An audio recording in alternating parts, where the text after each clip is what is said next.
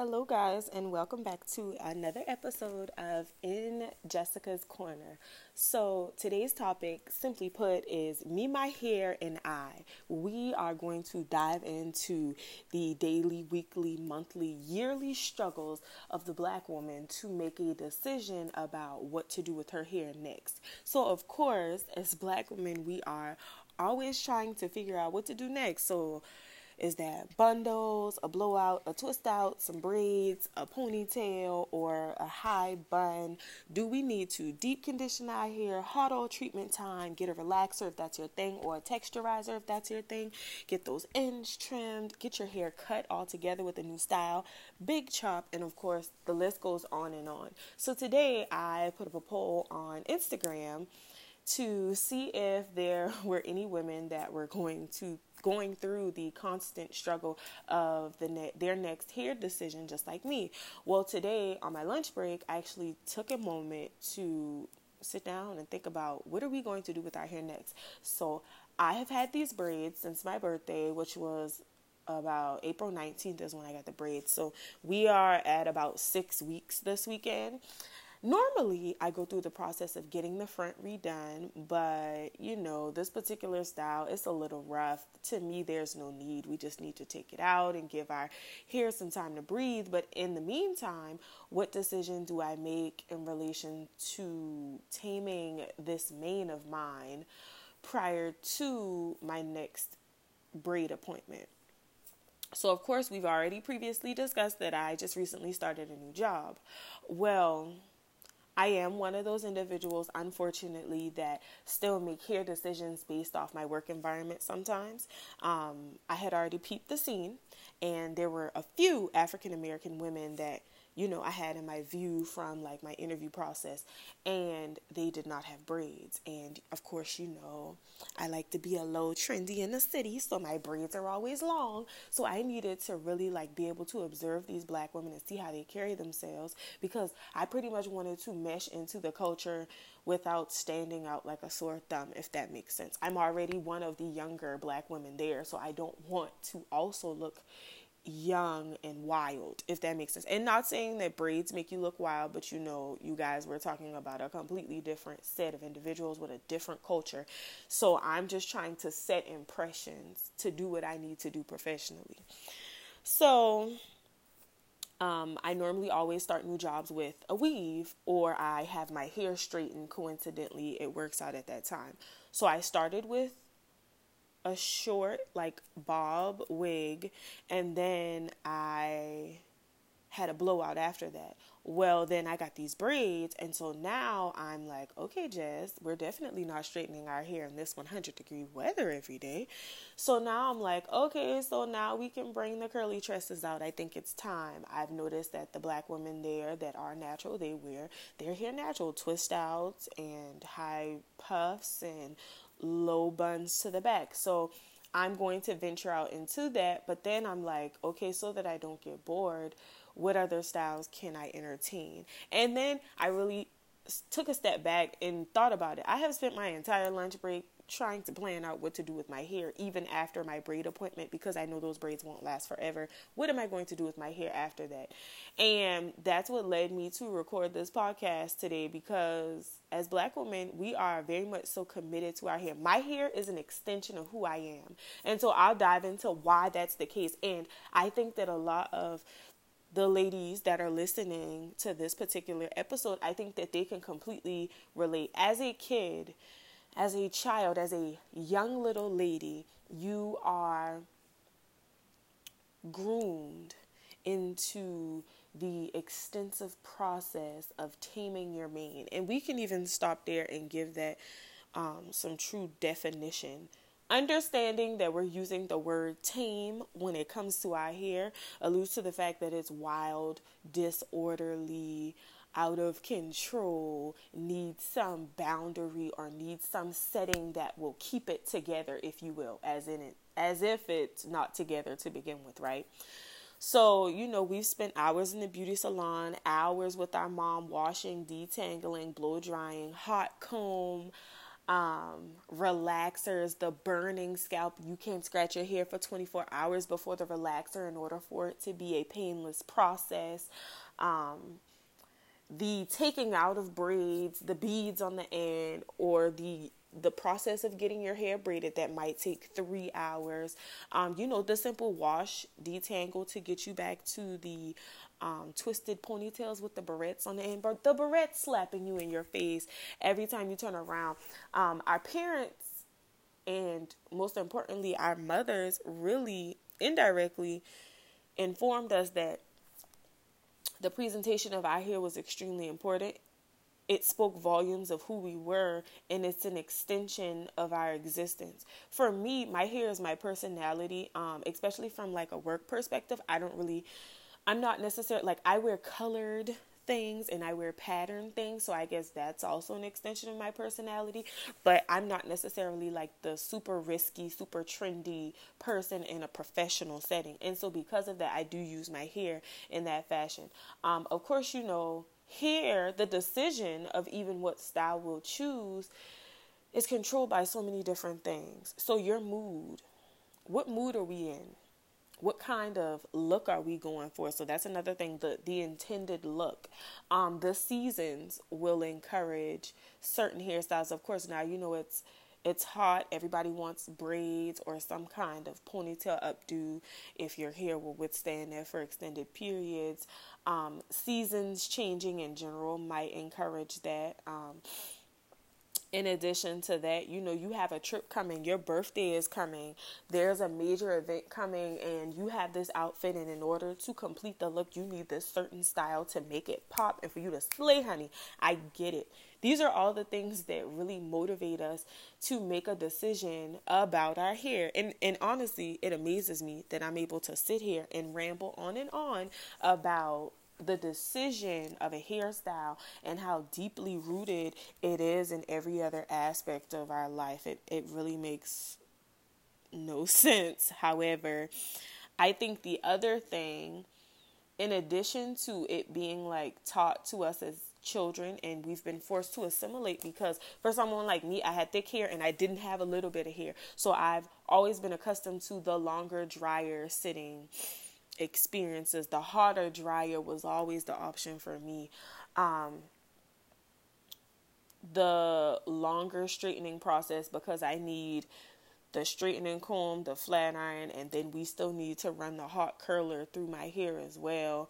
Um, you know, I also had really bad dandruff. Like, this is probably too much information, but I also had really bad dandruff. So my shampoo experience was always extended to make sure that I could get the cleanest scalp possible before any more styling would happen. Um, so that the hair salon experience, honey, has, life ain't been no crystal stair. The hair salon experience has never been a crystal stair for me, honey. It's been very rough and rugged. And honestly, I probably feel like it's still that way now. So, of course, when I talked about the taming of the hair, historically speaking, society has pretty much put us in this corner of our hair being unacceptable, or not the norm, or not the desired look. Now, I will say probably in the last seven years, I'll stretch it and say ten. I feel like ten years is a stretch at this point, because I feel like when I was in high school, people weren't natural. But somewhere in between my junior and senior year of college, that's when we really begin to dive into the possibility of no longer wanting a relaxer, considering wearing our hair curly, considering the puffs, the twists, the twist styles, the short fades, the cutting the hair short that curls up with the sponge look, dyeing the ends. You know, we've we've really dived into being versatile when it comes to our hair, but I think we could take it a step further and just speak to the versatility of our hair in its natural state. When it's natural and it's not relaxed, we have the option to wear it curly as it grows from our head. We have the option to manipulate it and wear it straight. We have the option to wear it in twists.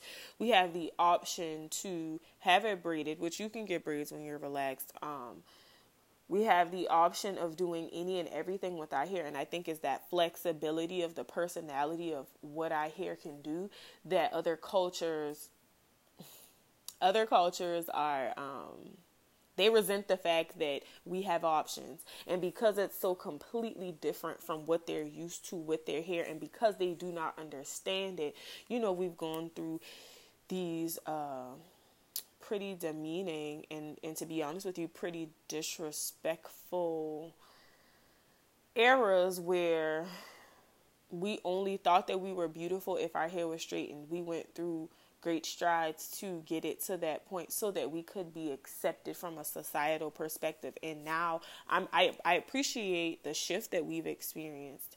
Um, I think we can also credit all the women and men alike that do hair, and that's their profession. Thank you so much for being committed to the cause. Um, I don't know what we would do without you, because heaven knows every black girl that's listening to this episode is grateful for the girl that braids her hair, grateful for the girl that uh, maintains her natural hair, grateful for the girl that does her sew-ins and her wigs, grateful for the girl that dyes her hair. If that person is separate, we appreciate you, honey, because we, we don't know how we would be out here slaying each and every day if it was not for you, okay? Thank you so much. We greatly appreciate you. And that's the crazy thing. We're so committed to this hair thing and all of the people that are connected to this hair process that we really give this a lot of our time and attention and effort. We establish relationships with these people. We become friends with our hairstylists. It's really more, more so about the commitment to the beauty of what our hair can be that, like, this whole decision stems from. It's, it's really crazy. Now, I will say that I have observed, especially in two thousand nineteen, that hair is also a vulnerable existence for some women. Some women will always do the same thing all the time because taking a risk with their hair is probably the scariest thing that they could do. So some of it is comfort. They're comfortable. There's no need for us to do anything different. But on the flip side of that, people use their hair to make statements. Of course, sometimes hair speaks to a woman changing her life. Hair speaks to a new journey in life. Hair speaks to a level, a certain level of confidence in how they feel about themselves. Or sometimes it's even to force themselves to be okay with who they are as they are. So hair becomes a messenger. It's it's not as simple and it's not as clean and cut as, you know, I'm just going to cut my hair. We are so, I'm so, I can speak for myself. I am so connected to my hair that when I was going natural the first time, I cut all my permed ends off in August of two thousand eleven. It was the last couple of weeks before returning back to college for my senior year of college. I cut all my perm ends off. I was tired of it. I was over it. I didn't care anymore. I wore Senegalese twists from that point until about spring break of that same school term. So that was like April. Then I finally decided, and maybe it was March, I might be over exaggerating. I finally decided to like wear my hair out, and I had a puff, and I was so proud of her. And honestly, for me, I can say that I was extremely disappointed when I had to cut my ends off, but I just couldn't manage my hair anymore. But the process of watching it grow and being proud of it allowed me to realize that my hair can be connected to my pride in a lot of ways. I was proud of what she became. I, and, and it was a process because I hated my natural hair initially. And I do understand how your hair can be that one thing that teaches you to love yourself even more for just it. It teaches you to accept everything for what it is. It's not just something that you can change. So of course we can manipulate it in a lot of different ways, but when you're talking about wearing it in its natural sense, it is what it is. There's only so much manipulation you're going to do. And we all, ladies, we all can attest to this. You get the wrong edge control, your edges will roll back up, and there is nothing you can do about it until you have found a better edge control that works. Um, you try to slick your hair up into a ponytail, you don't have the right styling gel. It will be a ride the wave kind of day for you, and your hair might even curl up and roll up to the point where the hair won't even be in a ponytail before the day is over. You slick your hair down, set that scarf on it, and by ten thirty, your hair is looking like you just got off the playground at three thirty when your mom is coming to pick you up after summer camp. I get it. And I think my hair taught me that I have to accept it for what it is. I have to roll with the punches. I have to allow it to do what it wants. I also had to realize that it's just hair. Um, me being natural the second time going around, so I'm transitioning for the second time. This time I cut my perm ends off with little to any concern for the fact that I had to cut some hair off. I didn't care. Um, now, I'll say I had the same thought process when I was getting my hair dyed. Um, when I was natural the first time. Now, I promised myself that I would never dye my hair again, but of course we're back at that, and I just look at it like if I hate it too much, I'll just cut my hair where the color is and we can just move on and start over again. So to me, my hair taught me that life is a process just the same as any changes that you make to your hair. You'll have to get adjusted. You'll have to be okay with it. You'll really have to like just sit in the fact that this is what it is and I can't change it. And so to me, my hair, and then this probably is me giving too much credit of meaning to my hair. My hair becomes a display of how life happens. We always want things our way. Sometimes it works and sometimes it doesn't. You know, you wanted that style, you wanted that color, you get it. And now you're like, eh. I don't really, I don't really know if this is it. I'm not feeling this. This is not where it's at. Or you wanted this certain style for this certain look. It's too hot. Or your hair didn't last as long as you needed to. So now you, you're going to have to be flexible. You, you had like three weekends of events by week two. Your hair is looking raggedy. Now you're like, eh, let me try something different. Now I'm going to have to like move quick, put my hair in a little high bun, whatever, whatever. Um, so for me, my, my hair in its natural state has really taught me to be flexible in a lot of ways, or, you know, make executive decisions that are just best for the circumstances versus best for the look or best for the style. And that's, that's really like a life lesson. So men, I know you're, if, if you're listening, I know you're over here like, what, why, this is dumb. Whatever. I don't care. Understand that making a hair decision is deeper than just, just get some braids, just get some weave, just put your wig on. No, honey, it's a look, it's a vibe, it's a feel, it's a mood. It's a purpose. Understand that these hair decisions are not a joke. This is not a game. This is not a test. This is real life, low baby. Please understand that. Now, the unfortunate thing about the hair of Black women is that it can be one of the things that you are either praised or criticized for. So in a lot of ways, of course, you know, back in the day, hair could have been a means of segmentation. Um, you have the people who have good hair versus bad hair. So that whole debacle um, or that debate of good hair, bad hair, which is best. What is good hair? What is bad hair? Um, the straight hair, the, the naturally straight hair versus the naturally curly hair. Um, when it comes to wearing a twist out, wearing a puff, slicking your hair up in some bun, slicking it back, you know, what hair actually adheres to that kind of manipulation and which doesn't. But to take it even further, hair is one of the easiest factors for us to call another woman out about. Her weave wag, raggy, them braids look rough. She don't have no edges. Her hair is dry. Her hair is brittle. You can tell that color is popping her hair off. Um, her hair is thin. Her hair is too thick. Her hair is eat up on the end. She needs to get her ends trimmed. She needs a whole haircut. Her hair looks bad. There's just like this expectation that, you know, when you step into a room, you are to look your very best from a hair perspective every time. It's unfortunate, but it's our life. That's that's society taught us to do that before we even knew that we were doing it to ourselves. And so now, like, and I'm not even gonna lie to you, I do it too. That girl that has that nappy hair sitting on top of that leave out, sis, you know that's out of order, okay? But I do want us as a people to get to a better place with that, because we can take it further. It's even an argument of like male preference.